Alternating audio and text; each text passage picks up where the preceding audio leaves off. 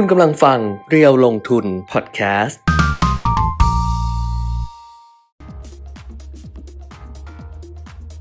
สวัสดีค่ะ สวัสดีครับ สวัสดีปีใหม่นะคะ สวัสดีปีใหม่ไทยครับ วันนี้กลับมาเจอกันนะคะ วันจันทร์ที่ 17 เมษายน 2566 หลังจากหยุดช่วงเทศกาลสงกรานต์ไป 4 วันด้วยกันอ่าแต่ว่าบางคนนะวันนี้ยังหยุดอยู่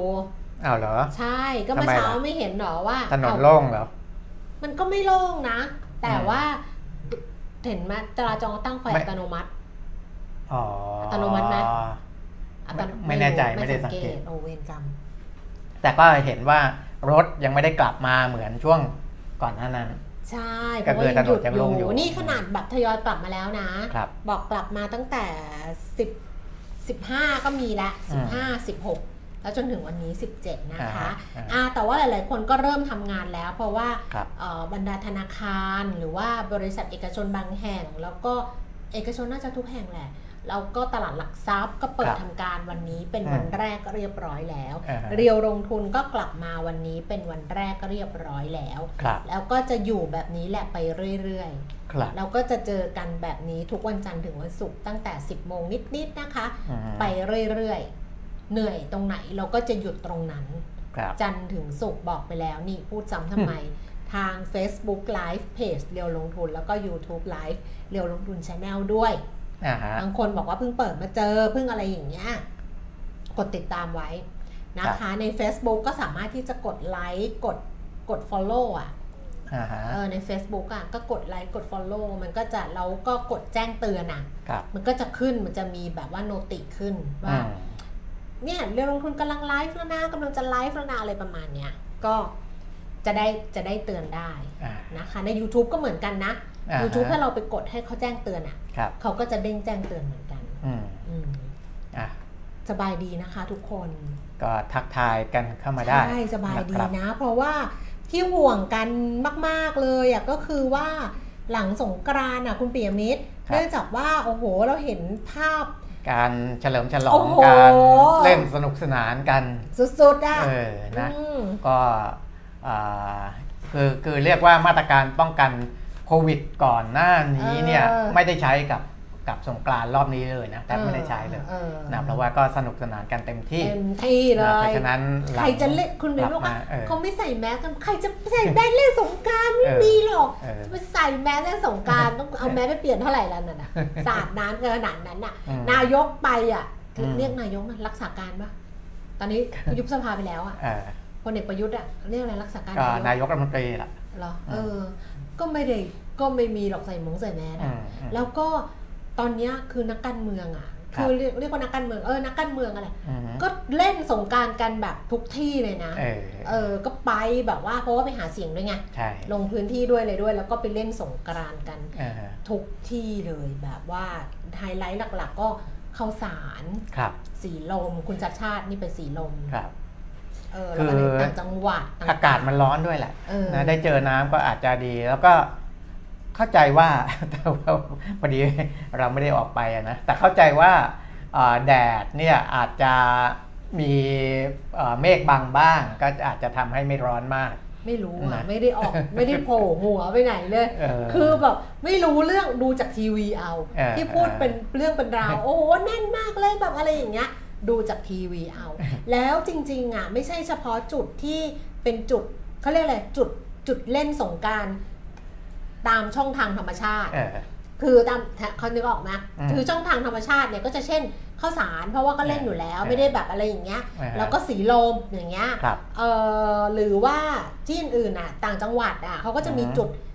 แบบแลนด์มาร์คของเขาอะว่าเล่นตรงนี้เหมือนดิฉันตอนดิฉันอยู่เด็กๆอะเออดิฉันอยู่มหาชัยใช่ไหมเออสมุทรสาครอะ มันก็จะมีตรงน้ำพุอะคุณอืมเปียมิตรอืมมันเป็นน้ำพุตรงกลางวงเวียนคุณก็เคยเห็นนี่ตรงเทศบาลอะครับเออก็จะไปเล่นตรงนั้น ก็คือจะไปเล่นตรงน้ำพุอะแหละอ่านี่น้ำพุก็ไม่เปิดหรอกนะน้ำพุนี่เออเป็นรัฐธรรมนูญด้วยนะที่มหาชัยอะเออน้ำพุสมุทรสาครน้ำพุเป็นรัฐธรรมเออเป็นรูปรัฐธรรมนูญเออเดี๋ยวว่างๆไปอีกทีดีกว่าเออไม่ได้ไปนานแล้วไปถ่ายรูปน้ำพุแต่เขาก็ไม่ไม่รู้เดี๋ยวนี้เขายังเปิดอยู่ป่ะนะแต่นั้นเรียกเราเรียกวงเวียนน้ำพุไงเออก็เล่นตรงนั้นแหละ ก็คือมันก็จะเป็นจุดที่แบบให้เล่น แต่ว่าในปีเนี้ยค่ะอืมได้รับการกล่าวขานกล่าวขวัญอ่าฮะสำหรับสงกรานต์ประเทศไทยอย่างมากใน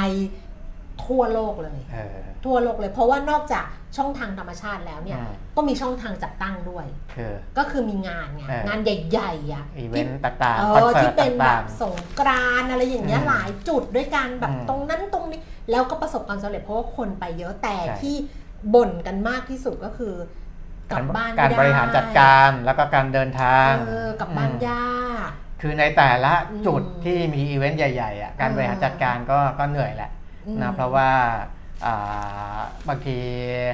คือจะถะจะบอกว่าคนจัดงานไม่มีประสบการณ์ก็คงไม่ใช่ไม่ใช่เพราะว่าไม่ใช่ไม่ใช่ส่วนใหญ่เนี่ยอืมจะเคยมีประสบการเขาณ์มาก็แล้วแต่ทำว่างานใหญ่ๆทั้งนั้นแหละเออมาเจองานนี้เนี่ยผู้คนมากเยอะกว่าปกติอืมนะยะเออแล้วคนคนที่ จัดการก็พยายามเต็มที่แล้วล่ะ แต่ก็ค่ะคงคงมีปัญหาเยอะอะแต่เรื่องนะเรื่องเรื่องเรื่องเรื่องจราจรอะอืมเรื่องเรื่องรถอะครับเรื่องรถกลับบ้านอันเนี้ยก็อันนี้ก็สำคัญครับเพราะว่าพอบางทีเนี่ยไม่ได้จัดอยู่ในรูทที่ ที่มันมีการแบบมีรถขนส่งสาธารณะใช่ใช่ไหมแบบอืมที่สะดวกอะมันก็จะมีแบบมอเตอร์ไซค์วินมอเตอร์ไซค์อืมมีสามล้อมีแท็กซี่ ซึ่งอืมแบบแพงมากเออคือแบบว่าก็ทุกคนก็เนี่ยในติ๊กต็อกเห็นเขาเอามาออกทีวีกันนะว่าครับเออก็ไม่ไหวอะไรประมาณนี้เอออัอันนี้มันแต่ตำรวจก็บอกว่าให้เห็นใจตำรวจอ่าตำรวจบอกว่าแค่ดูแลเรื่องความปลอดภัยอะครับแล้วก็โดนปะแป้งก็เหนื่อยอยู่แล้วอืมตำรวจเป็นเป้าหมายโดนปะแป้งเออเพราะฉะนั้นเนี่ยอันนี้ก็เป็นเรื่องที่แบบว่า เออดิฉันว่ามันก็ยากอะ แต่ดิฉันก็ไม่ได้ไม่ได้อะไรใครนะอืมก็รู้ว่ามันแบบมันขูดกันสุดๆ มันเกินไปจริงๆไงเออเออแต่ว่ามันก็สามวันอะ ครับ จบละจบอืมวันนี้ลองไปเรียกแท็กซี่สิอืมไปส่งสองพันเนี้ยตบกระโหลกกันคว่ำอะเรียกจับกันได้เลยอะเรียกขนส่งเออจับกันได้เลยอะอะมันก็จบแล้วแต่อันนั้นมันก็เกินไปจริง ๆ ก็เอาละค่ะ ก็ผ่านไปแล้วแต่ว่า ครับคิดว่าหลังจากนี้ไปลองมาดูกันว่าอือฮึสำหรับ แต่ว่าเขาก็ไม่รายงานแล้วไงผู้ติดเชื้อโควิดอะก็เอาเป็นว่ารักษารักรักษาเนื้อรักษาตัวกันให้ดีกันละกัน เพราะว่าเห็นบอกไอ้เชื้อใหม่อะมรอบเนี้ยมาอีกแล้ว อันนี้จะมีอืมผลกับเยื่อบุตาเออแล้วก็ไข้สูงอะไรประมาณเนี้ยเออเออเออดิฉันเป็นหรือเปล่าคุณเปียมิตรเอาเหรอไม่เอรู้อเพราะว่าตาดิฉันมัวมัวๆมาหลายวันแล้วนะดูก็ตรวจแล้วนี่ตรวจแล้วไม่มีตรวจก็แล้วเออก็ตรวจเออตรวจอยู่เนี่ยเออเนี่ยโควิดก็ ไปอือฮึไปออกไปไหนก็ไม่ได้ไปนะเอออยู่กับบ้านนะ แต่เจ็บคอมากตรวจโควิดทุกวันจะบ้าตายโดยที่ไม่ได้ไปไหนอืมไอคนที่เขาไปกันก็ไม่รู้เป็นไงเหมือนกันนะอ้าวพอหอมปากหอมคอสำหรับครับสงกรานต์นะคะ สวัสดีทุกท่านค่ะ วันนี้เงียบๆเนอะเพราะว่าอาจจะเป็นเพราะว่ายังไม่กลับมาหรือเปล่าหรือว่ายังไงกันอยู่แล้วก็ประเด็นก็น่าจะยังไม่มีอะไรเป็นพิเศษนะยังไม่เท่าที่กลับมาสำรวจดูเพราะว่าเอ่อ ตลาดหุ้นดูก็รู้แล้วนะซื้อขายอะไรก็ไม่ค่อยเงียบเงีเอยอบไม่ไม่ไม่ค่อยมีอะไรคกันนเพดูราะว่าไลฟ์ก็เงียบๆเราก็จะไปไม่จะไปพูดเยอะดีกว่าปล่อยไม่ให้แล้วก็ก็ก็แล้วแต่อยู่ที่ประเด็นแหละอ่านนะอยู่ที่ประเด็นมันก็แต่ถ้าดูจากสภาพโดยรวมเนี่ยไม่มีประเด็นอะไรเคลื่อนไหวนะครับ คุณบอยบอยส่งมาในว่า YouTube สวัสดีครับ ไม่ทันอ๋อสามนาทีหุ้นกู้โลตัสเต็มหมดทุกรุ่นเลยนะโอ้โหเต็มทุกรุ่นเลย เขาออกไม่ใช่น้อยนะคุณแกหวยกู้โลตัสรอบนี้เนี่ยแสดงว่าคนถ้าตามซื้อไฟลิ่งเนี่ยนะครับร่างหนังสือชี้ชวนที่เขายื่นต่ออมสำนักงานกรตเนี่ย ออกเนี่ย ที่ออกปกตินะ25,000ล้านบาท อันนี้ตามไฟลิ่งใช่ตามใช่ที่ใช่ยื่นใช่กับใช่กรตตามข้อมูลดูจากข้อมูลจากไฟข้อมูลลิ่งเลยกรตก็จะเห็นว่าเขายื่นเสนอขายเนี่ย25,000ล้านบาท แต่มีสำรองเออให้ที่เขาเรียกว่ากรีนชูเนี่ยเออ ถ้าเกิดว่า 25,000เนี่ยมันเต็มค่ะเขาก็จะเอาส่วนสำรองเนี่ยออกมาขาดึยงมาอีกขายได้ค่ะ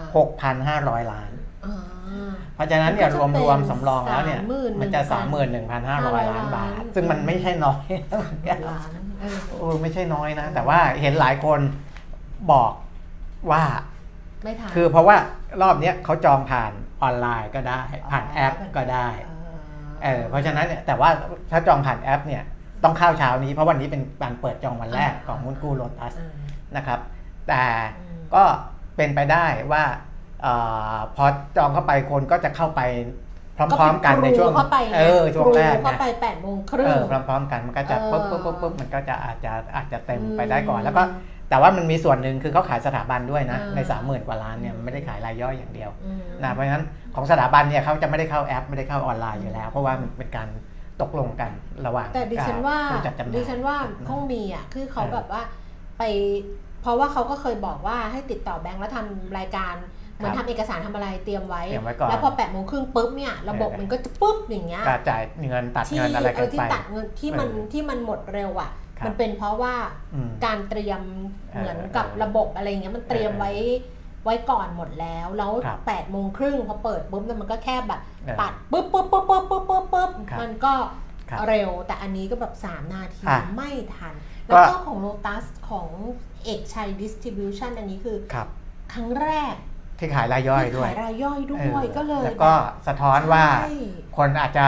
ให้ความเชื่อมั่นกับออเรตติ้งที่สูงเรตติ้งค่เพราะว่าของเขา A บวกไงค่ะของเขา A บวกนะอืมันก็หลายอย่างที่สะท้อนว่าอืม ทำไม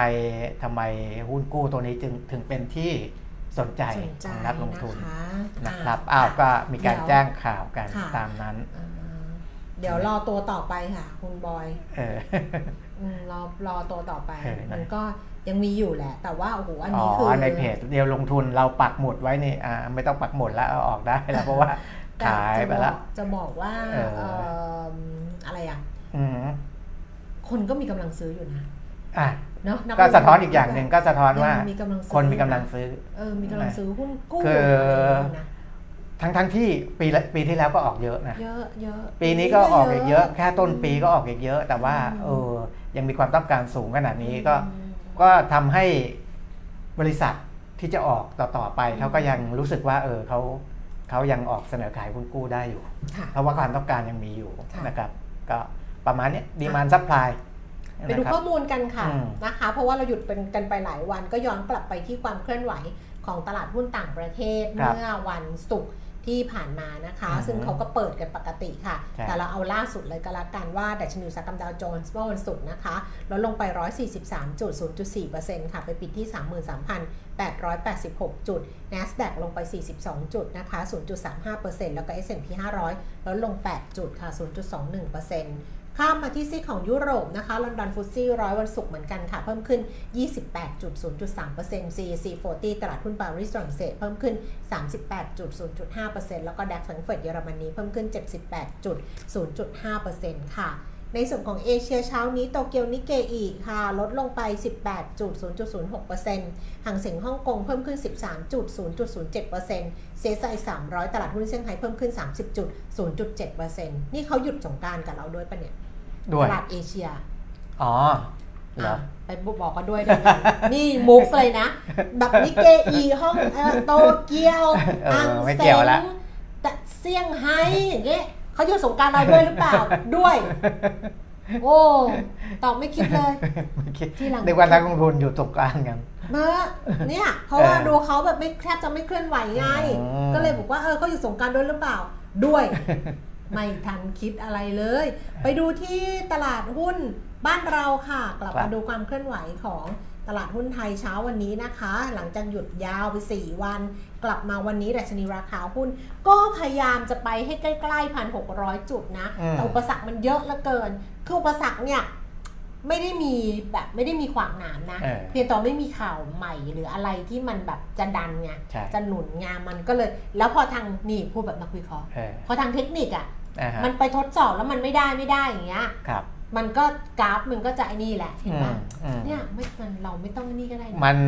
มันมันอาจจะมีข่าวเออที่ยังไม่พร้อมที่จะดันหุ้นเดี๋ยวเดี๋ยวเล่าให้ฟังอีกทีหนึงเออเดี๋ยวเอาข้อมูลให้จมีบมีข่าวที่ไม่พร้อมจะดันหุ้นด้วยนะเออเออเข้าท่าดีเหมือนกันอะไปดูตลาดหุ้นบ้านเรานะคะ อย่างที่บอกไปว่าเข้าใกล้พันหกจุดแต่ก็ไปไม่ถึงเพราะว่าสูงสุดเนี่ย1,596จุดค่ะและอ่า ต่ำสุด 1,587 จุด ตอนนี้นะคะ 10นาฬิกา23 นาทีค่ะดัชนีราคาหุ้น 1,596.25 จุด เพิ่มขึ้น 3.58 จุด 0.2%แล้วก็มูลค่าการซื้อขาย 12,000 ล้านบาท มูลค่าการซื้อขายก็ไม่น้อยนะ ถ้าเกิดว่าดูในช่วง 20กว่านาทีนิดๆเนี่ย12,000นี่ก็โอเคเลยทีเดียวถ้าอืมถ้าแบบต่อเนื่องมาจากวันหยุดอะครันะบแล้วก็เซ็ต50ค่ะ 963.61 จุด เพิ่มขึ้น 1.85 จุด มูลค่าการซื้อขาย 9,200 ล้านบาท หุ้นที่ซื้อขายสูงสุดนะคะ 10 อันดับค่ะ อันดับที่ 1 เป็นหุ้นของธนาคารกสิกรไทย 133 บาท 50 ลงไป 2 บาท 50 สตางค์ SCB 101 บาท 50 ลดลงไป 4 บาท น่าจะเป็นเพราะร้อยหนึ่ง XD นะ ใช่เพราะ XD ว่าทั้ง 2 เลยค่ะอืม KBank ก็ XD วันนี้นะคะ ลงไป 1.8% SCB ก็ XD วันนี้ลงไป 3.8%อืมสอพอ161บาท50 ลดลง 50 สตางค์ CPO ค่ะ 62 บาท 25 เพิ่มขึ้น 50 สตางค์ EA 79 บาท เพิ่มขึ้น 2 บาทนะคะ บ้านปู 9 บาท 95 ราคาเท่าเดิม AOT 72 บาท ลดลง 50 สตางค์ BDMs 30 บาท 25 เพิ่มขึ้น 75 สตางค์ Advance 212 บาท เพิ่มขึ้น 1 บาท BBL ค่ะ แบงก์กรุงเทพ 159 บาท เพิ่มขึ้น 2 บาท แล้วก็ปตทอยู่ที่37บาท25ลดลง 25 สตางค์นะคะ อัตราแลกเปลี่ยนนี่ไม่ได้ดูเลยช่วงที่หยุดหยุดๆไปเนี่ยนะ ปรากฏครับว่าบาทก็ 34 บาท 36อืมก็อ่อนค่านิดหนึ่งใช่ใช่ก็ยังอยู่แถจากวๆนี้อที่ยู่เราคุยกันก่อนก่อนหยุดอะครับอ่อนลงมานิดนึงอ่อนค่าสูตร 34 บาท 40 แข่งค่าสูตร 34 บาท 28 ค่ะ แล้วก็ราคาทองคำเหมือนจะขึ้นอยู่นะสำหรับทองคำนะคะ 1,000อ่าไม่ใช่1,000 2,000แล้วเขาทะลุ2,000ไปแล้ว2,004เหรียญต่อออนซ์ค่ะ แล้วก็ราคาในบ้านเรานะคะ เช้านี้รับซื้อคืน 32,500ขายออก 32,600 ค่ะ ราคาน้ำมันช่วงที่ผ่านมาไม่ขยับ หมายถึงว่าราคาขายปลีกครับไม่ได้เปลี่ยนนะคะ แต่ว่าราคาในตลาดโลกทั้งน้ำน้ำมันดิบเนี่ยก็ดูแบบว่าก็ไม่ได้เปลี่ยนไปจากช่วง ช่วงช่วงก่อนสงกรานต์อืมมากอาจจะขึ้นมานิดนึง แต่ว่าไม่ได้เปลี่ยนเยอะ เพราะว่าเบรนท์เนี่ยก็ 86เหรียญ37 เซนต์ตอนก่อนหยุดมัน 84 85 อะไรอย่างเงี้ยครับ86เหรียญ37 เซนต์ต่อบาร์เรลเพิ่มขึ้น 6 เซนต์เวสเท็กซัส82เหรียญ56 เซนต์เพิ่มขึ้น 4 เซนต์ดูไบนะคะ 85เหรียญ61 เซนต์แต่ดูไบเป็นราคาเก่าค่ะอืมอืมอะ ครบถ้วนเรียบร้อยแล้วอะเอนะอวันนี้นะคนจะทักยังไม่มีเลยคิดดูละกัน ก็เขาก็ทักทายกันเข้ามาแล้วอะยังเหรอเออ คนคุยด้วยไม่มีอะคิดดูเป็นไงอะแค่ไหนนะสำหรับบางอย่าไปคุยท่านเยอะอย่าไปคุยเยอะที่ถามเรื่องของเออเงินที่เป็นนโยบายของพรรคที่หาเสียงอ๋อมีเรื่องของการแจกที่เป็นเงินดิจิเงิน จะเรียกจะเรียกว่าเงินดิจิทัลเขาเรียก็ดิจิทัลก็ไม่เชิง แต่ว่ามันเป็นมันเป็นเงินที่จะใส่ในกระเป๋าเงินดิจิทัลเขาส่งแล้วเขาก็ส่งข้อความมาในเออเพจดิฉันเออเพจเพจไดอารี่ขวัญเออชนกเออด้วยกุลไดอารี่บอกว่าว่า คุณคุณรบกวนคุณขวัญชนกและคุณพี่เอียงเออนี่เออเขาเขาส่งเพจดิฉันแต่เรียกดิฉันว่าคุณขวัญชนก แต่เออเรียกคุณว่าคุณพี่เอียงเอออธิบาย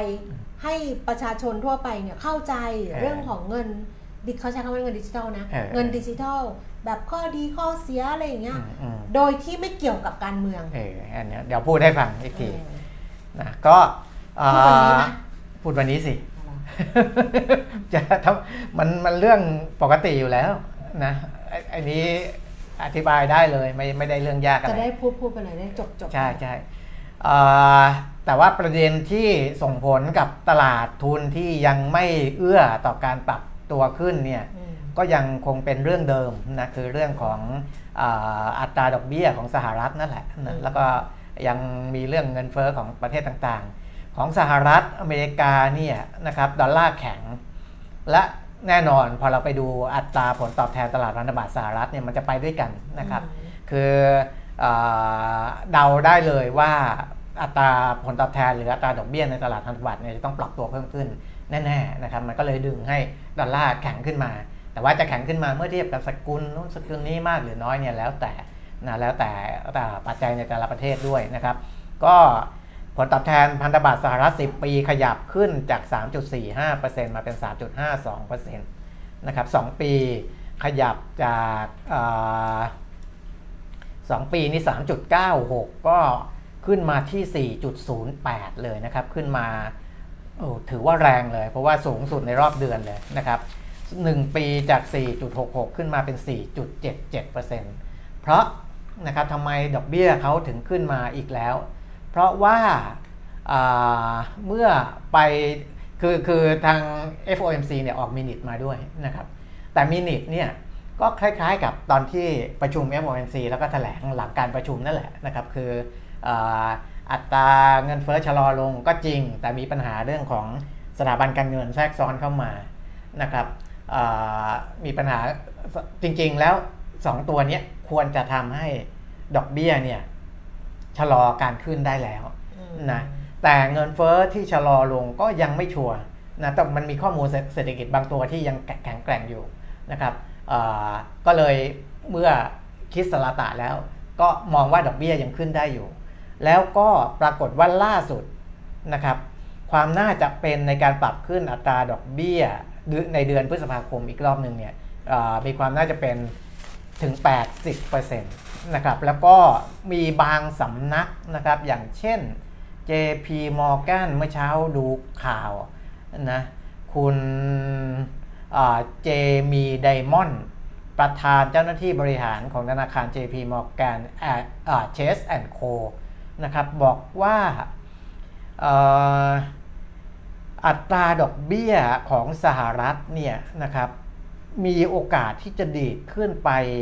ใกล้ใกล้ระดับ 6%ด้วยซ้ำนะครับ อันนี้เป็นจุดหนึ่งที่ถ้าดอกเบี้ยขึ้นไปสูงอย่างนั้นจริงๆเนี่ยอาจจะมีผลกระทบไปในหลายพื้นที่ทางทางที่เกี่ยวข้องกับการเงิน เช่น ธุรกิจอสังหาริมทรัพย์อันนี้มาแน่นะครับ ถ้าดอกเบี้ยสูงนะธุรกิจนี้ก็จะได้รับผลกระทบ หรือกระทบไปถึงลูกหนี้ของบรรดาสถาบันการเงินต่างๆ ซึ่งก็จะย้อนกลับมาที่สถาบันการเงิน ในเรื่องของปัญหาหนี้เสียหรืออะไรต่างๆนะครับ อันนี้คือ JP Morgan เขาก็เตือนออกมาในลักษณะแบบนี้นะครับ นี่ก็ยังเป็นตัวหนึ่งที่ทำให้รู้สึกว่า เอ๊ตลาดทุนหรือตลาดสินทรัพย์เสี่ยงเนี่ย ถ้าจะไป ได้จริงๆเนี่ยจะต้องคลายความกังวลเรื่องพวกนี้ก่อนนะครับ แต่ก็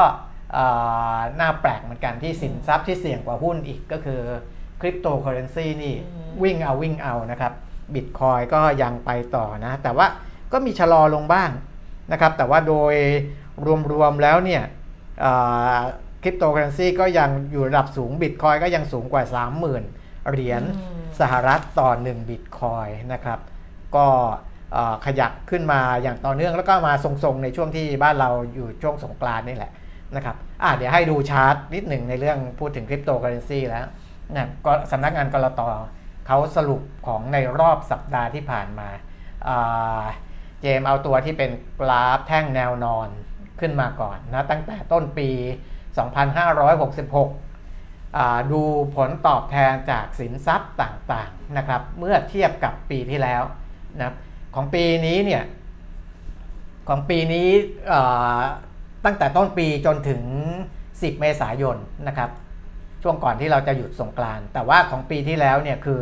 อทั้งปีนะครับตลอดทั้งปี 2022 ลองดูนะครับข้างบนนะครับ ถ้ากราฟข้างบนเนี่ยเราจะเห็นว่าผลตอบแทนที่สูงสุดเนี่ยเป็นบิตคอย สำหรับปีนี้นะครับ อันนี้มีตั้งแต่บิตคอยมีคริปโตตัวอื่นๆ มีทั้งพันธบัตรสหรัฐนะไล่ลงมานะครับทั้งโลหะนะครับอลูมิเนียม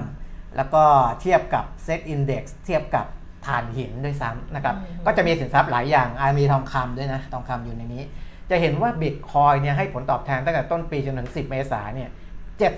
75%สูงมากนะ เมื่อย้อนกลับไปดูเมื่อปีที่แล้วนะครับปี 2022 เนี่ยบิตคอยเนี่ยให้ผลตอบแทนติดลบ 7.37%นะครับไอ้กราฟข้างล่างนะวีเจมเขาจะแบ่งให้ให้ดูข้างบนกับข้างล่างนะครับแต่ถ้าเป็นของปีที่แล้วเนี่ยบิตคอยติดลบ 7%เพราะฉะนั้นคนถือยาวๆเนี่ยได้คืนและได้กำไรด้วยนะครับเพราะว่าปีนี้เอาคืนมา 75%ปีที่แล้วติดลบ 7%กว่า ในขณะที่ถ้าดูอีกตัวหนึ่งนะครับถ่านหิน ปีนี้ตั้งแต่ต้นปีถึง 10 เมษาเนี่ยติดลบผลตอบแทนติดลบไป 50.7%นะครับ ส่วนของปีที่แล้วเนี่ยฐานหินเนี่ยสร้างผลตอบแทนเป็นบวกถึง 67.5%คนละทิศละทางกับเรื่องของบิตคอยน์เลยนะครับ ปีที่แล้วกำไรเยอะ ปีนี้ขาดทุนเยอะเผลอๆ ทำไปทำมาคนที่กำไรแล้วไม่ได้ขายปีที่แล้ว กลับมาเท่าทุนหรือขาดทุนด้วยซ้ำไปนะครับ อันนี้จะเห็นว่าสินทรัพย์พวกนี้คือถ่านหินเนี่ยมันก็เป็น commodity ตัวหนึ่งเหมือนกันนะครับมันมันไม่ใช่ไม่ใช่หุ้น คือหุ้นเนี่ยเรามีความเป็นเจ้าของด้วย ถึงไม่ได้ไอ้ส่วนต่างของราคา แต่ว่าถ้าบริษัทที่เราเข้าไปลงทุน เข้าไปซื้อหุ้นเนี่ยเขามีการจ่ายเงินปันผล มีกำไรมีการจ่ายเงินปันผลเราก็ได้รับเงินปันผลไปนะครับ นักลงทุนประเภท VI หลาย ๆ คนเนี่ยเขาดูปันผลก่อนนะครับก่อนที่จะจะจะลงทุน เพราะว่าถ้ามีปันผลสมมุติว่าหุ้นตัวนั้นเนี่ยณราคาที่เข้าไปซื้อเนี่ยยังไงปันผลก็ต้องได้แน่ๆเจ็ดเปอร์เซ็นต์แปดแปดเปอร์เซ็นต์เนี่ยเขาก็ดูตัวนั้นก่อน ถ้าราคาลงมาก็ ยิ่งดี เพราะว่าเงินปันผลยิวเนี่ยมันก็จะเพิ่มขึ้นนะครับแต่ราคาถ้าราคาเพิ่มขึ้นไป และเขาขายทำกำไรจากส่วนต่าง ราคาหุ้นเขาก็ได้กำไร cover ถ้าสมมุติว่าเขาหวังปันผล 8%ราคามันขึ้นไป 10%เขาขายเขาก็ได้กำไรจากส่วนต่างเนี่ย10%มันก็ได้ตามเป้าที่เขาวางไว้แล้วอะไรอย่างเงี้ยนะครับเพราะฉะนั้นเนี่ยหุ้นเนี่ยความอัตราความผันผวนเนี่ยจะไม่สูงเท่าบรรดา commodity กับ คริปโตเคอเรนซีนะครับจะเห็นว่าตลาดหลักทรัพย์ ดูดัชนีราคาหุ้นตลาดหลักทรัพย์นะเซ็ตอินดี x ของปีที่แล้วเซ็ตอินดี x เนี่ยบวกอยู่นิดหน่อย 0.94%ทั้งปี ปีนี้ตั้งแต่ต้นปีถึง 10 เมษาติดลบไป 5.11%นะครับเนี่ยก็จะเคลื่อนไหวความผันผวนก็จะไม่ได้ไม่ได้เยอะมากยกเว้นหุ้นบางตัวนะ ถ้าคุณไปเล่นเล่นหุ้นบางตัวที่มันผันผวนมันก็จะผันผวนเยอะๆ เทียบเท่ากับสินทรัพย์ประเภทคริปโตเหมือนกันนะครับอะให้เห็นผลตอบแทน ในหน้าต่อไปนะครับ ให้ดูว่า มูลค่าการซื้อขายสินทรัพย์ดิจิทัลเนี่ยก็จะคล้ายๆกับ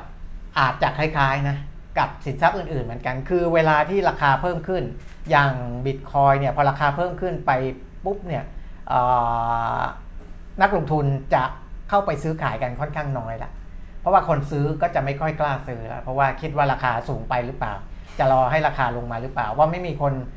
เข้าไปซื้อมากมูลค่าการซื้อขายมันก็จะน้อยกว่าช่วงปกติ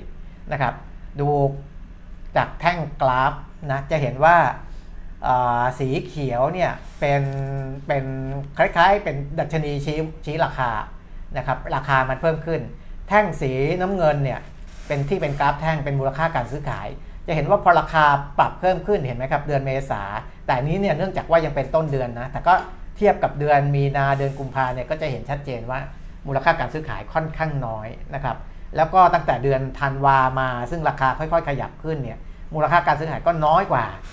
เมื่อก่อนเดือนธันวาของปี 2565นะครับอันนี้เป็นสะท้อนอย่างเนี้ยคล้าย ๆ กัน เพราะฉะนั้นเนี่ย พอมูลค่าการซื้อขายน้อยๆ สะท้อนว่าคนเริ่มจะไม่ค่อยกล้าเข้าซื้อแล้ว ราคาก็อาจจะไม่ได้ขึ้นไปกว่านี้แรงมากแล้ว ยกเว้นว่ามีปัจจัยอื่นๆเข้ามากระตุ้นแบบแรงๆนะแล้วก็ทำให้ราคาขึ้นไปอีก คนที่ลังเลที่จะซื้ออาจจะเข้ามาซื้ออีกรอบหนึ่ง อันนี้ก็เป็นพฤติกรรมโดยทั่วไปของการลงทุนนะครับ ไม่ว่าจะเป็นสินทรัพย์ดิจิทัลหรือสินทรัพย์ในตลาดทุนก็ตามนะครับ อีกตัวหนึ่งที่เป็นกราฟเปรียบเทียบ จำนวนบัญชีซื้อขายที่ active กับบัญชีซื้อขายทั้งหมดจะเห็นว่าในสินทรัพย์ดิจิทัลเนี่ยบัญชีทั้งหมดเนี่ยนะครับเป็นแท่งสีเขียวๆนะกับแท่งสีส้มๆ ซึ่งเป็นบัญชีที่ active เนี่ยจะเห็นว่าต่างกันมากเลยนะครับ บัญชีที่แอคทีฟเนี่ยมีแค่ 4%ของบัญชีทั้งหมดแค่นั้นเองนะอันอันนี้มันก็สะท้อนว่าคนที่เปิด บัญชีไว้ที่จะลงทุนในสินทรัพย์ดิจิทัลเนี่ยส่วนหนึ่งเปิดไว้แต่ก็ไม่ได้ปิดนะ แต่ว่าไม่ได้เข้ามาเล่นแล้วพอขาดทุนไปอะไรไปก็หนีหนีออกจากตลาดแต่ว่าบัญชียังอยู่ เพราะฉะนั้นเนี่ยจำนวนบัญชีทั้งหมดเนี่ยมันถึงสูงมาก แต่ว่าแอคทีฟเดียวเนาะสี่เปอร์เซ็นต์คือคนที่โหยังเป็นนักสู้อยู่นะ ยังสู้อยู่สู้อยู่ อาจจะคนพวกนี้อาจจะเก่งเก่งนะเข้าไวออกไวไม่ได้ขาดทุนมากหรือบางคนอาจจะมีกำไรด้วยซ้ำ ก็ยังเล่นอยู่เนี่ยประมาณ 4%กับอีกมุมหนึ่งก็คือว่าถ้าหากว่าความเชื่อมั่นในตลาดสินทรัพย์ดิจิทัลกลับคืนมานะคือส่วนหนึ่งที่คนไม่ค่อยกล้าเข้าไปเล่นเพราะมีข่าวว่าจะเหรียญนั้นล้มนะครับตลาดนี้ไปไม่ได้ ตลาดนู้นเกิดถูกตรวจสอบเรื่องของการฟอกเงินอะไรต่างๆเนี่ยความเชื่อมั่นมันหายไป เพราะความเชื่อมั่นในตลาดหายไปในสินทรัพย์ดิจิทัลหายไปเนี่ย คนที่เปิดบัญชีไว้ถึงแม้ว่าไม่ได้ล้มหายตายจากไปไหนหรอก แต่ก็ไม่เข้ามาเล่นนะแต่ถ้าความเชื่อมั่นกลับมาอีกทีหนึ่งคนกลุ่มที่ 90 กว่าเปอร์เซ็นต์ที่เขาไม่ได้เคย trade เลยไม่ active เลยเนี่ยกลับมา active เนี่ยมันก็จะทำให้ตลาดนี้คึกคักขึ้นอีกนะเพราะฉะนั้นทุกอย่างเนี่ยมันมีมุมบวกมุมลบอยู่นะอันนี้ก็ต้องติดตามกันต่อไปแหละว่าแต่ละประเทศจะเปิดกว้างเรื่องของสินทรัพย์ดิจิทัลมากขึ้น หรือเปล่านะครับ เพราะที่ผ่านมายังไม่ได้เปิดกว้างเท่าไหร่นะ ก็ยังยังเอ่อมีความกังวลกันในหลาย ๆ เรื่องนะครับอะอันนี้ก็เป็นการสรุปในภาพรวมของของของโลกแล้วก็อ่าเรื่องของสินทรัพย์ดิจิทัลด้วยนะครับค่ะในเรื่องเอ่นการส่งออกของจีนเดือนมีนาคมดีกว่าคาดนะอ่าสัญญาณจีนเนี่ย สัญญาณจีนเนี่ยเริ่มมาตั้งแต่ที่เราคุยกันอ่าเมื่อต้นต้นเดือนแล้วนะคุณแก้ม ว่า IMF ก็มองจีนว่าจะเป็นอ่าเป็นประเทศที่ช่วยขับเคลื่อนเศรษฐกิจโลกได้ดีประเทศหนึ่งเลยนะครับตัวปรากฏว่าตัวความหวังอ่าเป็นความหวังเลยความหวังของโลกนะครับปรากฏว่าส่งออกเดือนมีนาก็เพิ่มขึ้น 14.8%ดีกว่าที่คาดนะครับดีกว่าที่คาดเอ่อ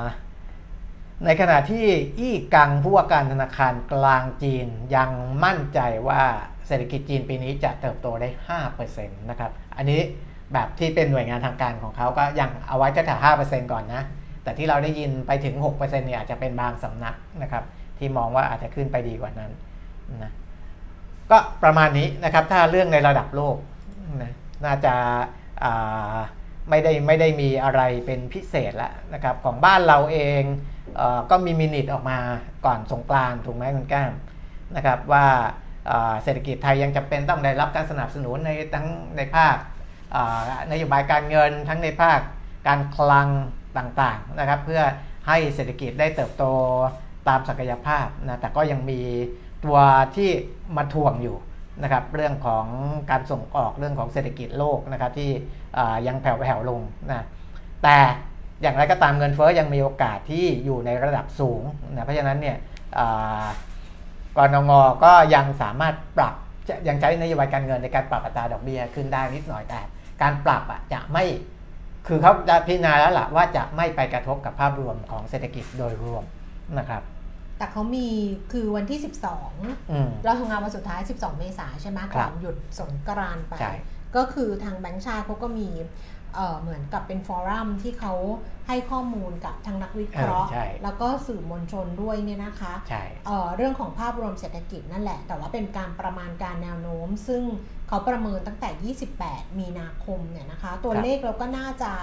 ได้เห็นกันไปบ้างแล้วก่อนหน้านี้ก็คืออมแบงก์ชาติสรุปว่าเศรษฐกิจไทยมีแนวโน้มขยายตัวต่อเนื่อง แต่ต้องติดตามผลกระทบจากความไม่แน่นอนของเศรษฐกิจโลก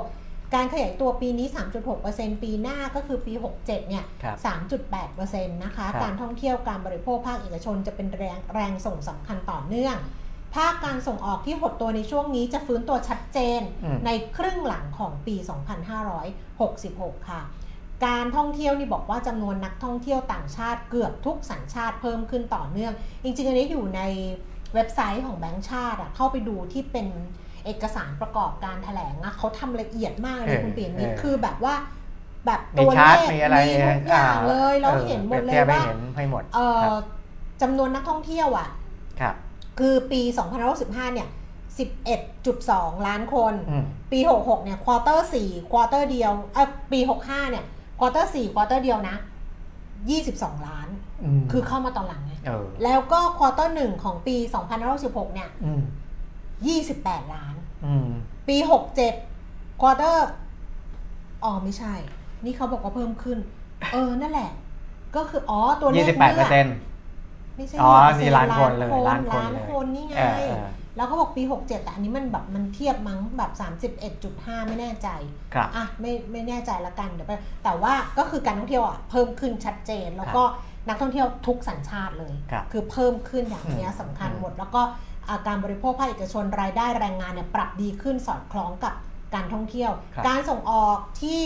มีสัญญาณคือหดตัวในไตรมาส 4 ปีอืม65 ก็จะฟื้นตัวชัดเจนในครึ่งหลังของปีนี้นะคะครับเศรษฐกิจโลกมีแนวโน้มดีขึ้นจากแรงส่งของภาคบริการรวมถึงจีนด้วยนะคะอืมแล้วก็บอกว่าแต่ว่ามันก็มีความไม่แน่นอนที่สูงขึ้นจากแนวโน้มเงินเฟ้อ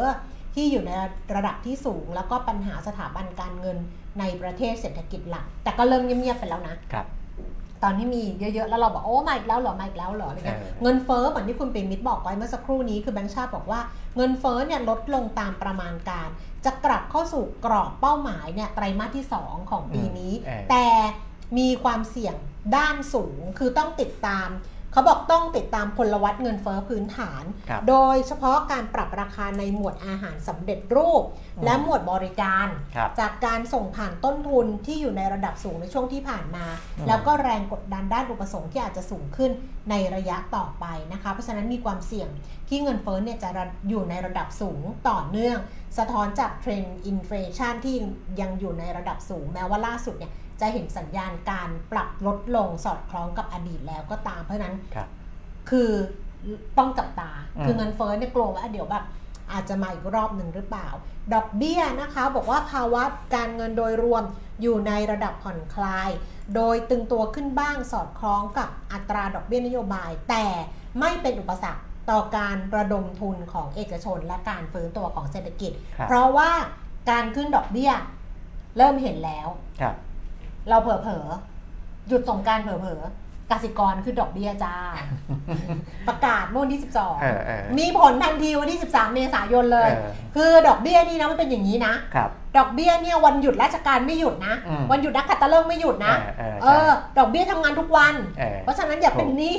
เออคือดอกเบี้ยทำงาน บัตรเครดิตอะดอกเบี้ยเคยหยุดให้ไหมเออถ้าเกิดคุณผิดนัดชำระหนี้นะ ไม่มีเว้นหยุดไม่เสาร์ไม่เว้นเสาร์อาทิตย์ ไม่ดีไม่คิดเป็นไอ้นี่เออดีไม่คิดเป็นวินาทีแบบแบบค่าจ้างทนายความอะไรอย่างเอเงี้ยอเออเออคิดเป็นนาทีอะไรอย่างเงี้ยอืมแบบหลังหกโมงเย็นแล้วปรับเพิ่มอะไรอย่างงี้ไม่ไม่ไม่ขนาดนั้นแต่ว่ากสิกรเนี่ยขึ้นดอกเบี้ยนะคะ มีผลวันที่ 13 เมษายนแต่เขาขึ้นทั้งฝากทั้งกู้ครับเป็นแต่ฝากเขาไม่ได้แจกแจงเขาบอกว่าฝากเนี่ยสูงสุดเขาขึ้นอืม0.35%แต่กู้เนี่ยขึ้นระนาบเดียวกันเลยค่ะ 0.25%ครับนะตั้งแต่ MLR เพิ่มขึ้นจาก 6.57%เป็น 6.82%อ่า MOR จาก 6.89 เป็น 7.14 แล้วนะจ๊ะเออ7แล้วนะสำหรับเงินกู้แบบเบิกเกินบัญชี MOR อืม MRR จาก 6.60 เป็น 6.85%เอออะมีผลทันทีครับ 13 เมษายน อะ จบไปอีกเรื่องหนึ่งก็ ประมาณนี้นะกำลังก็จะบอกว่ามีบทความที่ที่ไปอ่านเอง คือ นี่มันเป็นไอ้นี่นะ มันเป็นไอเนี่ยอีไวรัสอีแบบอีลิงก์ที่แบบมันมีเมลมานี่ไงเออมันแบบเดียคุณขวัญชนกอย่างเงี้ยเออเนี่ย แล้วมันก็จะให้มันก็เป็นลิงก์แปลกๆเห็นป่ะเออเนี่ยมันบอกมันจะส่งมันเพิ่งส่งมาอ่ามันบอกมันบอกว่ามันจะส่ง attach payment detail อืมอย่างเงี้ยอืมเนี่ยใบอะไรซึ่งเราไม่เคยทำสวิฟอะไรเนี้ยอะบ้าบอปี้ค่ะอะไรเหเงี้ยวอะไรกับมันเลยออเออแล้วมันก็มาให้เราคลิกเนี่ยเออเราก็ต้องลบก่อนนะคะ ทุกคนแป๊บหนึ่งนะ คือกลัวมือไปโดนเออไม่ใช่เลยหรอกที่อืมต้องรีบลบเพราะว่าเดี๋ยวแบบเผลอแล้วบอกมือนี่ต้องไปลบในถาดถังขยะในอะไรทุกอย่างเลยนะเพราะเดี๋ยวแบบไปคลิกแล้วมือไปโดนครับกลายเป็นเดี๋ยวนั่นนี้ก็มีเยอะนะ เวลามีใครส่งลิงก์อะไรมาก็ต้องระวังจะบอกในว่า กด จะบอกว่าอะมันก็เป็นการกดฝึกความมันก็เป็นการฝึกสติครับอย่างหนึ่งนะเออแต่ว่าบางทีมันมือมันไปโดนเอไงอเผลอก็มืมีอลงไปโดนเป็นไปได้เออก็ต้องฝึกนิ้วไปด้วยเออจริง ๆ อะ วันเนี้ยดรบัณฑิตนิถาวรเขียนในเออกรุงเทพธุรกิจแต่ดิฉันน่ะไปดูต้นฉบับเลยเออคือดรบัณฑิตเขียนในมุมที่ว่าพักการเมืองอะ ควรอ่านอืมเป็นบทความเศรษฐกิจอะ16 บทความอืมของ ของแบงค์ชาติอันนี้จะเป็นของของสถาบันวิจัยเศรษฐกิจป่วยของอาจันป่วย ซึ่งแบงค์ชาติเขาแยกออกมาเลยนะ อ่า เป็นสถาบันวิจัยเศรษฐกิจอะแล้วเขาอะรวมนัก นักอะไร นักเศรษฐไม่นักอะเศรษฐศาสตร์ใช่ก็ป่ะ คือนักวิชาการด้านเออเศรษฐนักวิชาคืการอเยอะหรืออะไรเงี้ยมากเลยอะเออคุณเออปีมีเยอะแบบเยอะสุดๆอะไม่รู้แบบกี่ท่านต่อกี่ท่านเนี่ย เออแบบจากทุกจากอะไรเงี้ย แล้วเขียนออกมาเนี่ย 16 บทความ อืม 16 บทความแต่จะสรุปให้เพราะว่า เข้าใจว่าอ่านกันไม่ไหวหรอกครับ16 บทความแล้วจะตาแตกเออเพราะฉะนั้นสรุปให้แต่อยากให้ไปอ่านดูคือเนี่ยดิฉันดิฉันถึงจะบ้าซีรีส์แต่เป็นคนเออเพลินๆกับเรื่องพวกนี้เอนะอเออคือชอบเข้าไปดูแล้วเพลินๆกับเรื่องพวกนี้อ่าสรุปออกมาเนี่ยนะ บรรดานักเศรษฐศาสตร์แบบทั้งเก่าทั้งรุ่นเก่ารุ่นใหม่ จากทั้ง TDRI ธรรมศาสตร์จุฬาอะไรอย่างหอการค้า แบงก์ชาติอะทุกทุกเนี่ยทั้งหลายทั้งปวงเนี่ยสรุปออกมาบอกว่า สิ่งที่เป็นอืมสิ่งที่เป็นประเด็นต่างๆ ทั้ง 16 ประเด็นในบทความ ชี้ให้เห็นสิ่งที่เป็นอืมของเศรษฐกิจไทยในปัจจุบัน 4 ประการครับที่ส่งผลต่อความกินดีอยู่ดีของคนไทยมาเป็นเวลานานอืม 1. ความสามารถในการผลิตและการแข่งขันของเศรษฐกิจไทยลดลง ทั้งในภาคธุรกิจและภาคเกษตร ตลาดสินค้าและปัจจัยการผลิตบางชนิดถูกครอบงำ โดยผู้มีอำนาจผูกขาด การส่งออกชะลอตัวรวมถึงปัญหาคอร์รัปชันที่กัดกัดกร่อน และทำลายความสามารถในการแข่งขันของประเทศ นี่คือเรื่องที่หนึ่งอืมสิ่งที่เป็นเรื่องที่หนึ่งสิ่งที่เป็นเรื่องที่สองความสามารถในการรับมือกับผลกระทบต่างๆ ของเศรษฐกิจไทยมีจำกัดอืมทั้งเรื่องภัยพิบัติมลพิษรุนแรงขึ้น ภูมิรัฐศาสตร์โลกที่มีความไม่แน่นอนสูง และการเปลี่ยนแปลงภูมิอากาศที่หลีกเลี่ยงไม่ได้ เรารับมือได้อย่างมีข้อจำกัดครับความสามารถเรามีข้อจำกัด สิ่งที่เป็นข้อที่ 3 เศรษฐกิจไทยกำลังเผชิญความท้าทายในเรื่องความยั่งยืนในระยะยาวทั้งปัญหาสุขภาพของคนไทยจากโรคเรื้อรัง สังคมสูงวัย ทรัพยากรธรรมชาติที่เสื่อมโทรมลง และการเปลี่ยนผ่านสู่เศรษฐกิจคาร์บอนต่ำในขณะที่หนี้ของภาครัฐเอกชนพุ่งสูงขึ้น และระบบความคุ้มครองทางสังคมไม่ยั่งยืนอืมสิ่งที่เป็นเรื่องที่ 4 เศรษฐกิจไทยมีความเหลื่อมล้ำที่สูงขึ้น ทั้งความเหลื่อมล้ำของโอกาส และความเหลื่อมล้ำในการกระจายผลตอบแทนทางเศรษฐกิจ เช่น การเข้าถึงการบริการทางการเงินที่ไม่ทั่วถึง โดยเฉพาะธุรกิจขนาดเล็ก ภาระภาษีระหว่างกลุ่มคนอาชีพต่างๆ ที่ขาดความเป็นธรรม นโยบายภาษีที่ยังขาดความก้าวหน้า ตลอดจนคนจน และกลุ่มเปราะบางตัวจริงที่ตกหล่น และไม่ได้รับสวัสดิการจากภาครัฐอืมปัญหาที่เห็นเอาแค่สิ่งที่เป็นสี่เรื่องนะ ปัญหาครับที่เห็น ออกมา 3 ประการ เป็นปัญหาเชิงโครงสร้าง 1. ข้อจำกัดในการทำงานของระบบตลาดเสรี เช่น การศึกษาของแรงงานไม่ตรงกับความต้องการของตลาดอ่าธุรกิจขนาดเล็กขาดโอกาสในการเข้าถึงแหล่งเงินทุน เพราะขาดข้อมูลและหลักประกันครับพฤติกรรมการบริโภคที่ส่งผลเสียต่อสุขภาพในระยะยาว หรือปัญหามลพิษจากฝุ่น PM 2.5 2. ข้อจำกัดของภาครัฐ ในการแก้ไขความล้มเหลวของระบบตลาด ทั้งการเลือกใช้นโยบายที่ไม่มีประสิทธิผล ผลประโยชน์ที่ได้ไม่คุ้มต้นทุนที่เสียไป เช่น นโยบายเพิ่ม คุณภาพการศึกษา นโยบายที่ลักลั่นซ้ำซ้อน เช่น นโยบายสวัสดิการผู้สูงอายุ การใช้นโยบายสร้างแรงจูงใจที่ผิด และเกิดผลกระทบข้างเคียงที่ไม่พึงประสงค์ เช่น นโยบายพักชำระหนี้เกษตรกรอย่างต่อเนื่อง ตลอดจนยึดข้อจำกัด ตลอดจนขีดจำกัด ของบุคลากรและกลไกการทำงานของภาครัฐ เช่นการแทรกแซงการทำงานของระบบราชการโดยการเมืองที่ทำลายระบบที่ยึดความสามารถเป็นหลักครับใช้ระบบการเมืองเข้าไปครับคนที่มีความสามารถใช้ระบบผู้หญิงผู้หญิงทุกห้าโควต้าจะไม่พูดเรื่องนี้แล้วนะอืมสุดท้ายอุปสรรคที่เกิดจากภาครัฐก็คือกฎเกณฑ์ที่ไม่จำเป็นการทุจริตคอร์รัปชัน คืออ่านไปก็ไม่ทำหรอกพรรค ก็ารชี้เมืองก็ชี้ให้เห็นปัญหา ซึ่งมันมันมันแก้ไม่ได้หรอกมันเป็นปัญหาเชิงสังคมเอในอในในเรื่องใหญ่มันทำแล้วก็มันแบบมันก็ยังเกิดขึ้นอคืยู่อบอกให้พรรคการเมืองไปอ่านก็อ่านไปได้มันเป็นเรื่องของจิตสำนึกในวันเออวันก่อนก็บอกไปแล้วนะครับอืมเพราะว่าเอ่อคือเราก็เห็นว่านโยบายของของนักการเมืองที่เอามาปฏิบัติเมื่อเมื่อเป็นรัฐบาลถึงแม้จะรักษาสัญญาหรืออะไรก็ตามเนี่ย นะครับหลายหลายหลายนโยบายมันก็ส่งผลระยะยาวนะมันก็ส่งผลคือมันไม่ได้ไม่ได้มีผลเฉพาะในรัฐบาลที่เขาทำนโยบายนั้นๆนะอืมแต่มันจะส่งผลกระทบต่อเนื่องไปอีก อาจจะหนึ่ง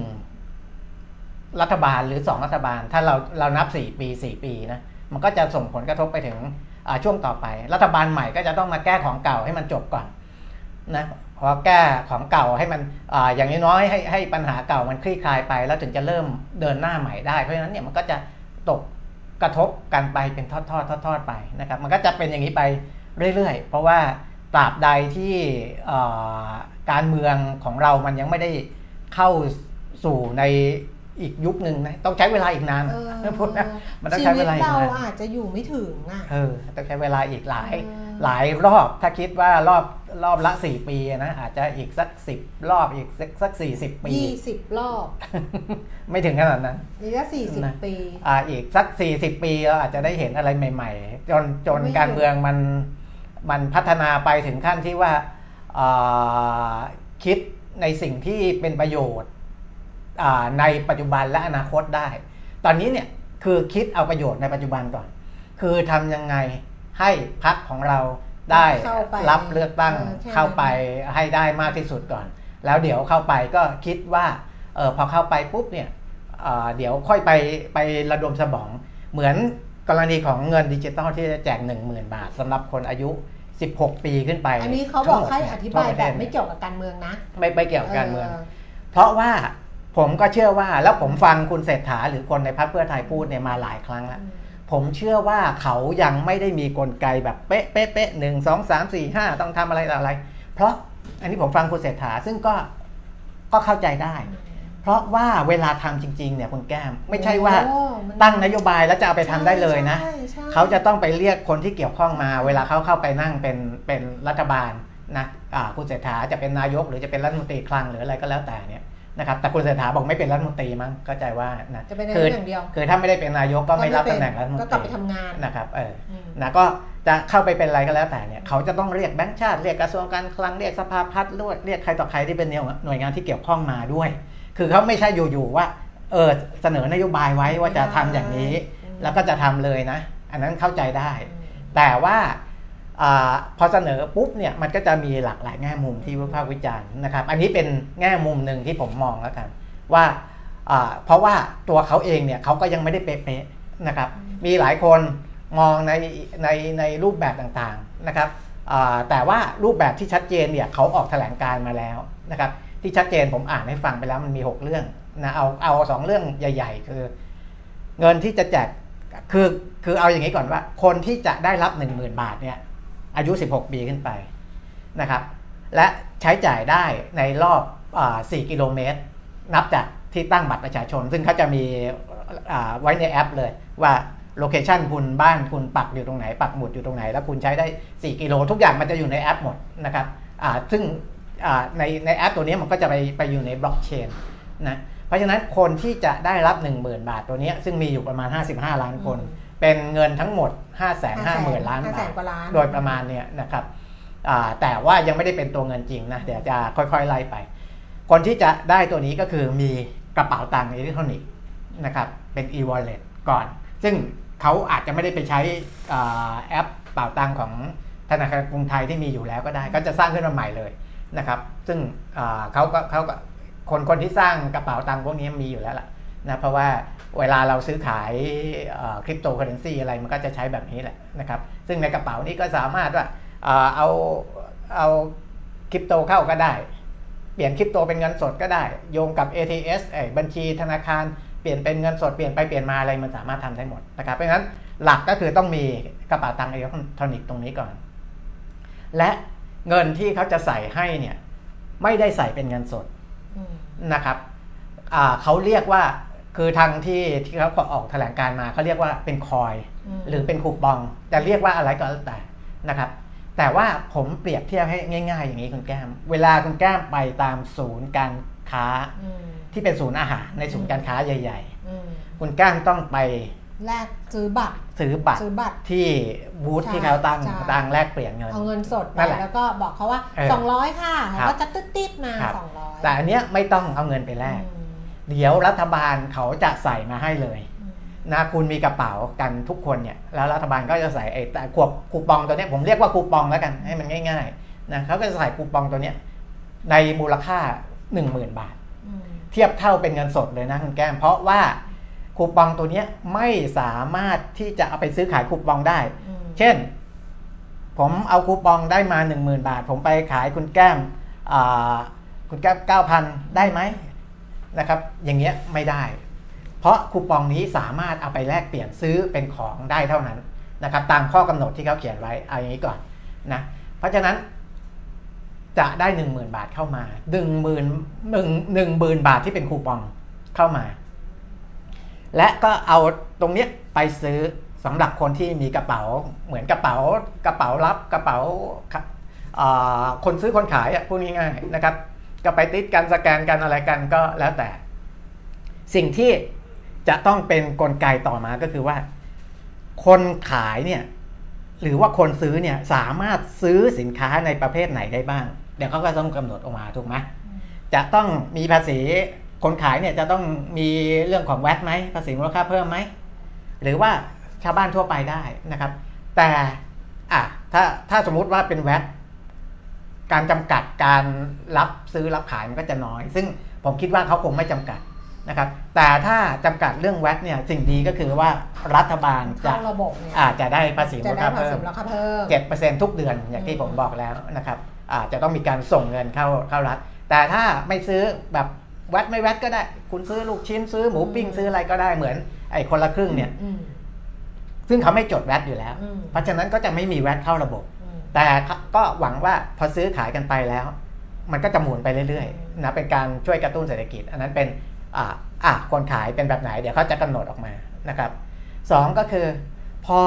สมมุติคุณคุณแก้มเป็นคนขายอืมได้เงินได้คูปองจากผมไปแล้วเนี่ย จะแลกคืนได้เมื่อไหร่อืมตามแถลงการของพรรคเพื่อไทยเขาบอกว่า สามารถเปลี่ยนเป็นเงินสดได้ตลอดเวลาอืมนะแต่ว่าที่มีการพูดกันในสังคมอยู่ทุกวันนี้เนี่ยอืมมีอีกแบบหนึ่งบอกว่า เพราะระยะเวลาที่เขาให้ใช้เนี่ยหกเดือนคุณแก้มหกเดือนในระยะอ่าสี่กิโลเมตรเนี่ยภายในหกเดือน มีบางแนวคิดบอกว่าให้แลกคืนครั้งเดียวเลยอืมนะครับหกเดือนแล้วค่อยไปแลกคืน ซึ่งผมไม่คิดว่าจะเป็นอย่างนั้น เพราะไม่งั้นเนี่ยคนมันมันเป็นไปไม่ได้ในทางปฏิบัติมันจริงจม เงินคนขายอะ คนขายก็จะไปขายเงินมันจมไงใช่เพราะว่าปกติเขาก็เงินหมุนเออเวียนไงเขาเอาเงินเออเงินที่เขาขายของได้เขาเอามาใช้ได้ใช่แต่ถ้าเกิดมาหกเดือนเขาเงินเขาจมเนี่ยเอาเงินอะไรไปลงทุนใหม่อะเออเออขายของแล้วเงินเอาออกไม่ได้อะได้ได้เป็นคูปองมาเออเต็มไปหมดเลยเอเออแต่ว่าเอาไปซื้อวัตถุดิบไม่ได้ไม่ได้สมมุติว่าอีกคนที่วัตถุดิบไม่ขรับองเขาเขาไม่รับไอ้ตัวเออคูปองตัวนี้มันก็เงินการหมุนเวียนไอ้ตัวเออการค้าของเขามันก็จะชะงักเพราะฉะนั้นผมไม่คิดว่าจะใช้วิธีแบบเดี๋ยว 6 เดือน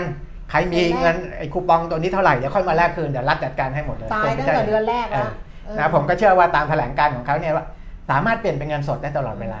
นะคือคนขายอยากจะได้เงินสดเมื่อไหร่ก็ อันเนี้ยเข้าระบบก็เดี๋ยวเดี๋ยวเขามีกลไกอยู่ในกระเป๋ากระเป๋าตังค์อิเล็กทรอนิกส์อยู่แล้วนะเปลี่ยนกลับคืนมาเลยนะครับ เพราะฉะนั้นกลไกในการซื้อการขายเนี่ยผมบอกแล้วก็ว่า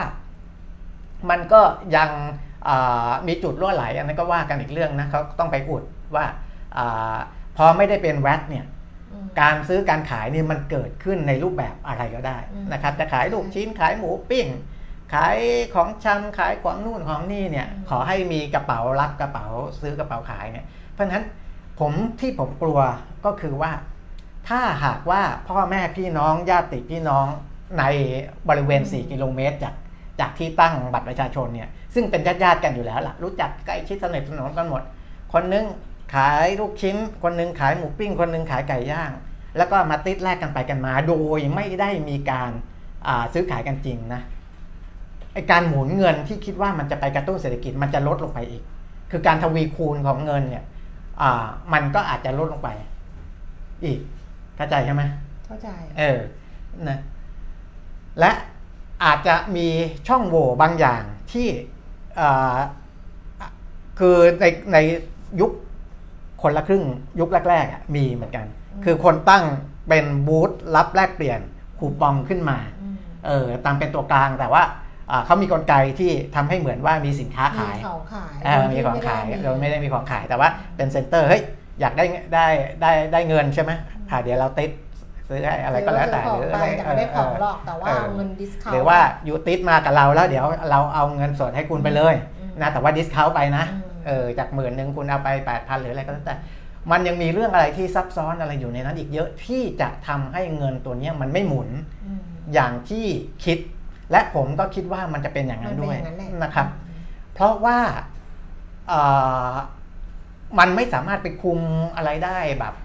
เอ่อสมบูรณ์แบบแบบเบ็ดเสร็จแล้วแล้วเงินมันเยอะนะครับ เงินมันเยอะห้าแสนกว่าล้านเนี่ยมันเยอะมากนะคุณจะบอกว่าภายใน 6 เดือนหรืออะไรก็แล้วแต่นะครับ มันก็มีโอกาสรั่วไหลไปตรงนู้นตรงนี้หรือเขาบอกอะไรนะว่าเขาเอาเยเงินอะมาแยะจากไหนงบประมาณงบประมาณ ซึ่งก็คือภาษีเราปะใช่อ๋อถูกเอาภาษีเราไปแจกแล้วก็ให้เราใช่ใช้ใช่เงินจากภาษีเราใช่แต่ว่าผมเทียบให้ดูแล้วไงว่า คนยื่นภาษีเงินได้อืมบุคคลธรรมดาเนี่ยอืมมีอยู่ 10 ล้านอืมคนเท่านั้นนะของปีอืมที่แล้วของปีนี้ประมาณ 10 10 ล้านกว่าๆเกือบเกือบ11 ล้านคน แต่คนเลือกตั้งเนี่ย52 ล้านคน นะครับ คนที่จะได้รับ 1 0,000เนี่ย55ล้านคน ซึ่งมันคุ้มกัน เพราะว่าคนใน 55 ล้านเนี่ยจ่ายภาษีแค่ 10 ล้านอืมที่เขารู้สึกว่าเป็นภาษีของเขาอืมที่เหลือเนี่ยมันไม่ได้คิดหรอกอืมและใน 10 ล้านเนี่ยก็ไม่ได้คิดว่าตัวเองเสียเปรียบอะไรด้วย เพราะว่าตัวเองได้รับคืนภาษีเหมือนกับว่าไม่ได้จ่ายอืมเออไม่ได้จ่ายเพราะฉะนั้นได้เขาหมื่นหนึ่งเหมือนกันเออเขาจะไม่เขาจะไม่เดือดร้อนหรอกว่าเอาภาษีเข้ามาจ่าย เพราะว่าอ่า เขาเขาเขาไม่ได้ไม่ได้แบกรับภาษีอะไรในแต่ละปีเยอะนะและคนจำนวนน้อยเท่านั้นเองที่เป็นคนเสียภาษีนะครับอะอันนี้ก็เป็นในแง่ของมุมดิจิทัลส่วนที่เราคุยกันนอกรอบว่ามันมีปัญหาเรื่องกฎหมายไหมเขาก็ไปแก้เอาคือถ้าในวงเล็กๆ อย่างศูนย์การค้าเนี่ยอืมเขาใช้ใช้คูปองไม่ในเพบราะริเวอัณนของนี้เขามันเนี่ยคำว่าเงินดิจิทัลมันมันเออมันแปลว่าเงินที่เข้ากับ เข้าระบบในระบบ เฉยๆ ก็คือเออมันก็เป็นเงินสกุลบาทนั่นแหละ เออ เออ มันก็ไม่ต้องแก้อะไรไง เออ มันก็ไม่ต้องแก้ไง แก้อะไร จะไปแก้อะไรก็ไม่แน่ เพราะว่าอันเนี้ยมันเนื่องจากมันทั้งประเทศมันวงใหญ่ แต่การใช้ในศูนย์การค้าเนี่ย มันในวงแคบๆนะแต่อันนี้มันใหญ่ขึ้นเนี่ย ผมก็มันมันมีมันอาจจะมีแง่คิดอยู่เหมือนกันไม่เช่นเขาก็ทำเหมือนคนละครึ่งแหละเขาก็ยึดจากเพราะคนละครึ่งมันยังทำได้เลย มันจะไปติ๊กที่ไหนก็ได้เลยที่ไหนก็ได้ ก็เติมเออเติมไม่เขาทำแต่ต้องมีเงินนะ อันนั้นต้องมีเงินสดอยู่นะเออแต่อันนี้ถ้าคนละครึ่งต้องมีเงินสด อันนี้ไม่ต้องมีนะอืมไม่ต้องมีมีแต่คูปองอย่างเดียว เออ เออไม่ต้องแก้หรอกดูแล้วก็ไม่ต้องแก้เลยหรอกแต่ว่าเราไปซีเรียสเรื่องไอ้วินัยการเงินวินัยการคลังนั่นแหละเออนั่นแหละของประเทศนั่นแหละ เพราะว่า เพราะว่า คุณบอกว่า เอาไว้ยคุณมีแน่ๆห้าแสนห้าหมื่นล้าน สมมตินะครับเงินก็ประมาณมีเออดึงจากตรงไหนมาห้าแสนห้าหมื่นล้านเออแต่ว่าสิ่งที่น่ากลัวที่สุดก็คือกลับไปที่คุณเปรมมิตรบอกว่าไอ้ห้าแสนห้าหมื่นล้านน่ะมันวนได้กี่รอบ ถ้ามันไม่วนไม่ได้อืมใช่ป่ะครับเข้ากับโยนหินก้อนใหญ่ครับมากลงน้ำแล้ว เงียบถูกบุ๋มบุ๋มบุ๋มบุ๋มบุ๋มแล้วก็เลยเรื่องจิตสำนึกเรื่องอะไรด้วยว่าอ่า มันเหมือนว่าคือการมันพูดยากคือในนโยบายของพรรคต่างๆเนี่ยมีลักษณะคล้ายๆ แบบเนี้ยเออคือการเอางบประมาณมาใช้เนี่ยแต่ส่วนใหญ่นะเขาจะไปเฉพาะจุด เช่นไปที่ผู้สูงอายุเออไปที่ผู้เปราะบาง ผู้ด้อยโอกาส SME อ่าเด็กแรกเกิดหรืออะไร คือจะโฟกัสโฟกัสไป แต่อันนี้เนี่ยคือไม่ได้โฟกัสนะหวานหมดก็นี่ก็กลับไปที่ 16 บทความเมื่อกี้เออที่บอกว่า คนที่จนจริง ๆ หรือเปราะบางจริง ครับๆ จะไม่ได้รับความอ่าช่วยเหลืออย่างแล้วคุณ ซึ่งซึ่งคือมันอันเนี้ยมันคิดง่ายเกินไปอ่าพูดง่ายเออๆ เพราะว่าอย่างผมอย่างคุณแก้มเนี่ย เราไม่ได้ต้องการหนึ่งหมื่นบาท ถ้าเราไม่ได้ต้องการเนี่ย จริงๆแต่ไม่ได้ต้องการเออเหรอนะถ้าเราไอสิ่งที่เราไม่ได้ต้องการเนี่ย แต่เราก็ไม่รู้ว่าหนึ่งหมื่นเนี่ย มันควรจะไปอยู่ตรงไหนอืมซึ่งอันเนี้ย ถ้ารัฐบาลซึ่งเป็นคนกลุ่มฐานข้อมูลทั้งหมดเนี่ยอืมเหมือนอย่างอย่างที่รัฐบาลที่ผ่านมาเขาทำมาเขาก็พยายามจะกรองว่า คนจนหรือผู้มีรายได้น้อยจริง ๆ หรือว่านิยามคนจนเนี่ยมันมีเท่าไหร่กรองมาหลายรอบแล้วนะอืมคัดและกรองมาอะเปลี่ยนเกณฑ์จนใช่ไม่รู้จะยังไงแล้วคนที่ สอดแทรกมานู่นนี่นั่นเขาก็พยายามดีดออกดึดีงดออเอากดีทรัดพออกย์สินออกอะดึงแบบครอบครองทรัพย์สินอะไรไม่ได้เออเออแล้วก็เงินสดในแบงก์อะไรเงี้ยพยายามเอาดีดออกไปกรองแล้วเออจนจนถึงว่าอะคนกลุ่มเนี้ยจนคือคนที่11เดือดล้านอะคนเดือดร้อนจริง ๆ แล้วที่จะช่วยอะไรสิบเงี้เอ็ยดล้านคนเออจริง ๆ แต่ว่าเอ่อเวลาแจกมาถึงผมเนี่ยผมจะเอาไปให้ตรงนั้นตรงนี้เนี่ยมันก็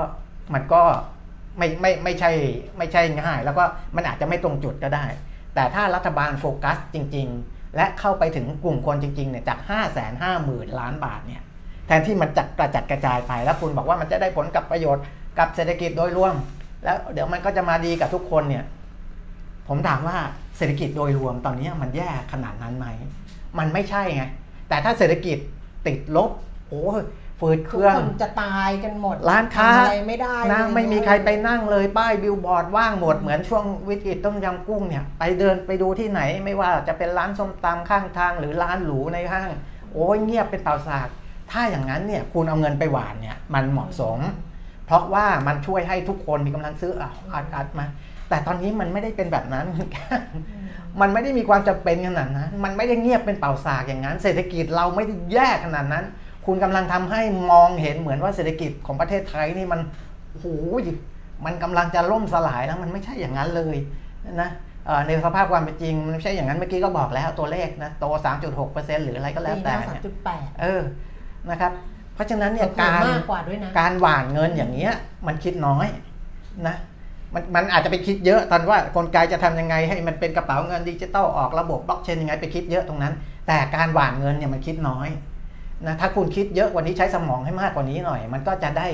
เอา5 0 0แสนกว่าล้านเนี่ยไปไปทำใช้ให้มันมีประสิทธิภาพมีประสิทธิภาพมากกคืว่าอนี้อันเยอะเนี้ยตรงจุมัดนมากกว่านี้ถ้าเยพูอะดสั้น ๆเลยก็คือว่าเออ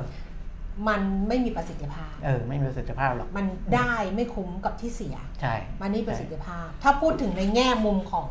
เศรษฐกิจอืมในนะสิ่งที่ใช่มันจะได้ใช่กลับมานะกับอืมอะไรอย่างเงี้ยนะ ก็พูดกันตรงๆนะคุณว่สร้างจิตมันสำนึกที่มันผิดเพี้ยนด้วยมันให้มีกับประสิทธิภาพให้กับประชาชนนะเออ แล้วเออแล้วที่น่ากลัวที่สุดคือ อะไรก็ตามที่คุณทำนโยบายเศรษฐกิจหรืออะไรก็ตามเนี่ย อะไรที่มันไม่สอดคล้องกับสภาพแวดล้อมอืมสถานการณ์ในปัจจุบันเนี่ยอืมมันจะเพี้ยนหมด ใช่ใช่ปะมันใช่ต้องประเมินว่าสถานการณ์นี้ต้องทำแบบนี้สถานการณ์นี้ต้องทำแบบนี้ แล้วก็ปรับมันให้มันเข้า คืออะไรก็ตามที่มันนโยบายที่มันปรับให้เข้ากับ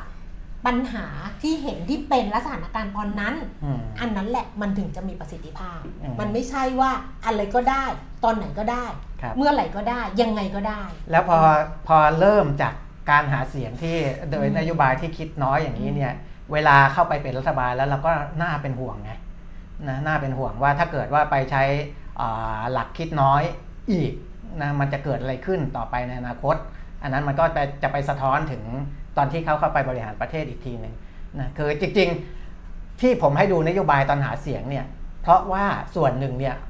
มันจะติดตัวไป ตอนที่เขาไปเป็นรัฐบาลแล้วว่าเขาเนี่ยมีแนวโน้มจะคิดอะไรแบบไหนนะครับ เพื่อเพื่อเพื่อที่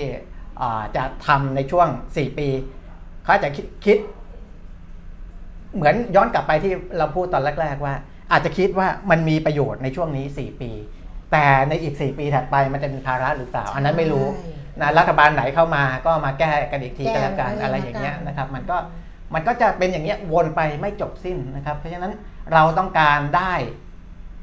พักที่นำเสนอนโยบายที่ทำได้จริงมีประสิทธิภาพ และคิดถึงอนาคตด้วย ซึ่งเห็นยังมีโอ้ยจริงเหรอมีเจอแล้วเหรอมีอยู่มีอยู่เจอแล้วเหรอมีอยู่บ้างนะเป็นคนรุ่นใหม่ด้วยนะครับ เป็นคนรุ่นใหม่ด้วย ไม่ใช่คนรุ่นเก่าด้วยพักใหญ่พักเล็ก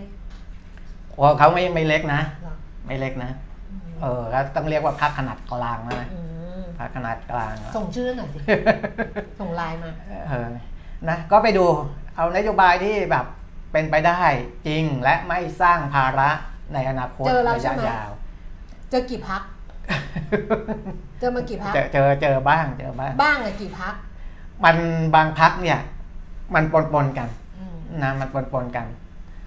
แต่ว่าเวลาดูเนี่ยผมดูเศรษฐกิจสังคมการเมืองอืมถูกไหมแล้วเจอมะที่แบบมันตอบโจทย์ทั้งหมดเนี่ยเจอเจอเจอกี่อยู่พักเจออยู่เจอกี่พักหนึ่งพักส่งเบอร์มาเลย เอาเบอร์เลยนะอืมเอาอะเบอร์เลยเอาเบอร์มาเลย นี่คุยไปคุยมานะจ๊ะแต่ชเอานีเลยอะเวพัลานไปหแล้ว กนะพันหกแล้ว พันหกนะคะ สูงสุดเนี่ยพันหกร้อยสี่จุดค่ะ แล้วก็ล่าสุดเนี่ยพันหกร้อยหนึ่งจุดสี่เจ็ดจุดนะคะ เพิ่มขึ้นไปแปดจุดแปดศูนย์จุด มูลค่าการซื้อขายสองหมื่นล้านบาท อย่างที่บอกตั้งเจอแต่แรเจอกพักหนึ่งเลยใช่ไหมที่ตอบโจทย์ พักหนึ่งที่ ตอบโจทย์หมดคือ เศรษฐกิจสังคมอะไรนะ คือนโยบายเศรษฐกิจค่อนข้างดี แต่ว่า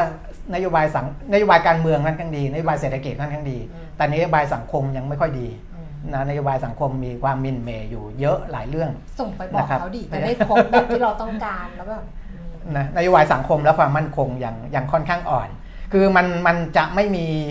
พักใดพักหนึ่งที่สมบูรณ์พร้อมใช่ทั้งเศรษฐกิจใช่สังคมการเมืองใช่นะมันมันเออมันจะมีจุดอ่อนแฝงอยู่เสมออืมบางพักก็อ่าดีในแง่ของนโยบายสังคมความมันมั่เป็นนคงแต่ว่า นโยบายเศรษฐกิจอาจจะไม่เราดีก็ต้องเราต้องไปดูแล้วเนอะว่าเราจุดอ่อนนั้นเรายอมรับมันได้มากแค่เอไหนออะเออแล้วคือก็จริง ๆ นะสุดท้ายอะเราจะเอาอะไรตั้งไงใช่เอาอะไรเป็น priority แรกแล้วก็เราก็ยอมรับไอ้จุดอ่อนของเขาอะได้มากแค่ไหน เพราะว่าดิฉันก็นั่งคุยกับคุณเป็นมิตรว่าเฮ้ยถ้าเราเลือกคนนี้ต้องได้คนนี้ ถ้าเราเลือกคนนี้ต้องได้คนนี้ด้วย ถ้าเราเลือกคนนี้ต้องได้คนนี้เป็นมิตรก็บอกว่ามันไม่มีหรอกที่มันจะไม่มีใครที่แบบปนมาเลยอะถูกมันก็ต้องมีว่าอันเนี้ยเหมือนกับที่เราเคยพูดตลอดว่าถ้าเราจะ เปิดหน้าต่างอะตอนนี้เราอยู่ในห้องแอร์ใช่ไหมอืมเราไม่ได้อากาศจากข้างนอกใช่ไหมเออ แต่ถ้าเราจะเปิดเปิดเราอยากได้อากาศจากข้างนอกแล้วเอาฝุ่นด้วยนะอืมใช่ปะ เออ มันมันแบบมันต้องมันต้องเลือกเอาอย่างใดอย่างมันก็ต้องนั่นแหละมันก็ต้องเลือกไงว่าใช่เราจะใช่ เราจะสำคัญแต่ถ้าเกิดฝุ่นมันน้อย ใช่ โอเคเราบอกเรางั้นเรายอมรับฝุ่นได้ เออ แต่ถ้าเกิดฝุ่นมันเยอะ เออ เราก็ยอมรับฝุ่นไม่ได้ เราก็ปิดหน้าต่างแค่นั้นเองเออ เออนะอะนะครับณพี่แก้มทำอะไรอะคะ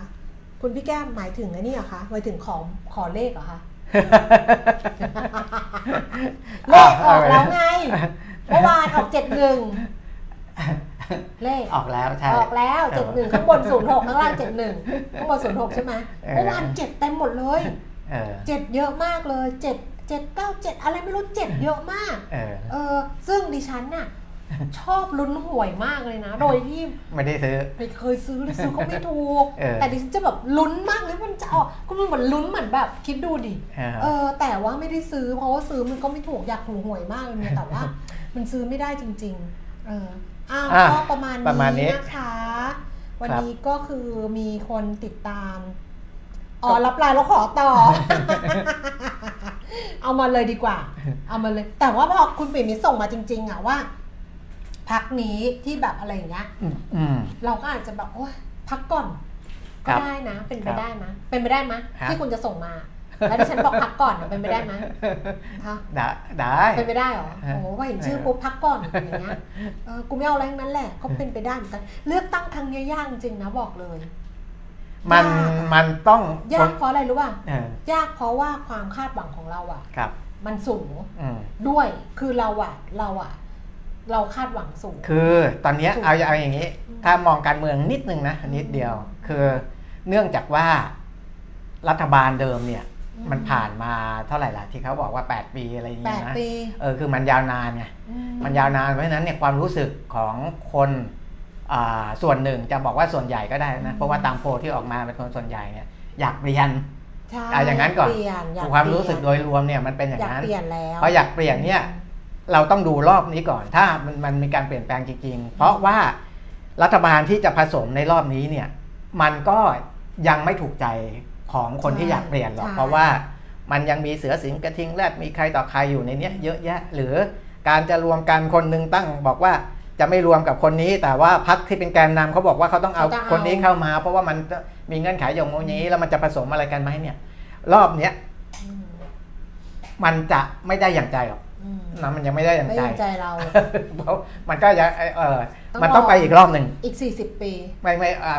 อีกสี่ปีข้างหน้าก่อนเอา40นะปีไปเลยดีกว่าและเราลองมาดูว่าสี่ปีถ้ามีการเปลี่ยนนะอืมถ้ามีการเปลี่ยนอืมเออ แล้วมันมีอะไรเปลี่ยนจาก8ปีที่ผ่านมาอืมบ้างหรือเปล่า แต่ข้อสำคัญคือต้องให้ถ้ามีการเปลี่ยนแปลงนะ ต้องให้รัฐบาลนี้ทำให้ครบ4ปี อย่าไปมีกลไกอะไรที่เออที่มันทำให้เออชะงักอีกแค่นั้นเอง เพราะไม่งั้นเนี่ยเราก็จะไม่ได้เห็นว่าเออเฮ้ยตกลงว่ามันดีหรือมันไม่ดีอะไรยังไง ที่บอกว่านักการเมืองการเมืองเข้ามา มันมันต้องให้โอกาสทำให้ครบให้เขาทำวาระเออ แล้วค่อยมาว่ากันอีกทีหนึ่งนะครับ ให้ให้กลไกมาเดินไปได้อะตามระบอบประชาธิปไตยหรืออะไรที่เราพูดพูดกันเนี่ยนะครับ อืมไม่งั้นมันก็จะประแรมาณงนั้นมากเลยนะอืมจะบอกให้ อะจะพูดแค่นี้แล้วมันจะแรงแรงเกินกว่าที่ คุณจะรับมือได้ ไปดู Queen Maker เออสุดปังเออนี่ดูไปสามตอนเออขึ้นตอนที่สี่จะบ้าตายอ่าฮะมีแค่สิบเอ็ดตอนเออ Netflix เออมีรวดเดียว11ตอนจบเออ Queen Maker เออแบบนี้เลยเออนายกเทศมนตรีนะ เพราะ อะไรที่ทำไมผมมองว่าให้รันไปสี่ปียังเพราะไม่จบ เพราะเราเนี่ยคือเราเห็นตัวอย่างประเทศที่เขามีปัญหานะก็ศึกษาต่างประเทศไว้บ้างนะ แต่ว่าผมไม่ค่อยได้เอามุมการเมืองต่างประเทศมาพูดถึง ไม่ว่าจะเป็นอาร์เจนตินา ซึ่งประเทศนี้ล่มสลายกันมากเลยนะเพราะนโยบายประชานิยมและอะไรอีกหลายเรื่อง ซึ่งความไม่มีประสิทธิภาพของรัฐบาลหรืออะไรเนี่ยอืมนะครับ แต่ 4 ปีของเราเนี่ยจะยังไม่เป็นขนาดนั้นอืมหรือ ในบางประเทศที่เงินเฟ้อขึ้นไปเป็นร้อยเปอร์เซ็นต์นั่นก็แสดงถึงความล้มเหลวของอืมของการบริหารบ้านเมืองของเราก็จะไม่เป็นไปถึงขนาดนั้นอืมนะครับ ในรอบ 4 ปี ก็ต้องลองดูว่ามันจะเกิดอะไรขึ้นนะครับ อย่าไปคิดว่าหุยเอ่อตอนนั้นตอนนี้มันมีปัญหาอย่างนี้แล้วไม่ได้แล้วต้องไปสกัดเปลี่ยนรูปแบบการปกครองมันมันมันมันไม่ได้นะรอบนี้มันต้องปล่อยให้รันยาวๆไปตามรอบของมัน เพราะถ้ามันถอยหลังถอยหลังเออเพราะถ้ามัน ถ้ามันไม่เป็นไปตามรอบเนี่ยมไอสิ่งที่ผมบอกว่า10รอบหรือ40ปีสี่สิบเนี่ยปีอะมันก็มันก็ไม่ไม่เข้ามาอยู่ในไม่แต่ต้องรูปแบบไม่ที่ท้อควรจะเป็นอยู่ดีคือดิฉันเออดิฉันเชื่ออย่างหนึ่งดิฉันดิฉันเชื่ออย่างเรียนมองย้อนกลับไปดิฉันเชื่อว่าคนเปลี่ยนโลกเออคือโลกมันก็เปลี่ยนเราแต่ ก่อนโลกมันเปลี่ยนเราอะเราเปลี่ยนโลก เพราะฉะนั้นอย่าไปท้อเออต้องไม่ท้ออืมเออ ไม่ได้เห็นชีวิตเราก็ต้องแบบมันก็ต้องส่งต่ออะเออดิฉันคิดแล้วว่าเราต้องเราต้องไม่ท้ออมพยายามไปเรื่อยๆเรื่อยๆแล้วมันจะเปลี่ยนเออแล้วโลกก็จะเปลี่ยนเปลี่ยนเปลี่ยนเปลี่ยนเปลี่ยนทุกวันเนี้ยไอ้มุมที่เรายืนเห็นปะมันยังเปลี่ยนเปลี่ยนเปลี่ยนเปลี่ยนเปลี่ยนอืมเพราะฉะนั้นเนี่ยมันเปลี่ยนจากอะไรมันเปลี่ยนก็จากเราแหละเออจากคนที่ทำมาทำมาทำมาแล้วมันเปลี่ยนเพราะฉะนั้นเนี่ยสี่สิบปีก็สี่สิบปี เออเออตายไปแล้วก็ตายไป ตายไปแล้วก็จะไปคิดมากเดี๋ยวก็ตายแล้วนี่เส้นเลือดในสมองจะแตกไปแล้วอะเรา stream ประมาณนี้ stream เริ่มเมื่อ 70 นาทีที่แล้ว ครับ โอเค นะ จบ จบ จบ จบ จบ ขอบคุณสำหรับการติดตามนะคะ ถึงครับวันนี้เนี่ย เอ่อ อะไรนะ เหมือนคนจะน้อย แต่คนก็เยอะนะ คือคอมเมนต์ก็เยเออะอเออครับก็ไปกันบ้างแล้วแหละความคิดนะเห็นดีมากครับ เออเราเราเราเป็นเราเป็นอย่างนี้ยค่ะเออเนี่ยแต่ว่าเราขอร้องอย่างเดียวคืออย่าด่าเราเออเพราะว่ามันมีมันมีนิดเดียวสำหรับคนที่ใกล้วัยเกษียณครับคือถ้าด่าปุ๊บท้อปั๊บกูไม่กลับเลยเลิกเลยอะเออคือถ้าด่ากันแบบโอ้ยนู่นน่ะพรุ่งนี้ไม่มาแล้วเหนื่อยเลิกเออเออไม่ชมก็ได้อือฮึแต่ว่า ถ้าชมก็อยากมาชมนี่อยากคุยต่ออีกชั่วโมงเลย เออแบบแต่ถ้าด่าปุ๊บพรุ่งนี้เลิกเลยไม่ไหวท้ออะนั่นแหละอะเพราะฉะนั้นเดี๋ยวพรุ่งนี้กลับมาเจอกันพรุ่งนี้หวังว่าจะคึกคักกว่า เพราะว่าคนคงกลับมากันเยอะแล้วนะครัคะบใครที่วันนี้ยังพักผ่อนอยู่ก็พักผ่อนให้เต็มที่ใครที่ทำงานก็สู้ๆค่ะตั้งใจทำงาน เพราะว่า งานมันสร้าง productivity ให้กับระบบเศรษฐกิจ ช่วยกันขับเคลื่อนเศรษฐกิจไทย ด้วยการทำงานของเราพรุ่งนี้กลับมาเจอกันวันนี้ลาแล้ว สวัสดีค่ะ สวัสดีครับ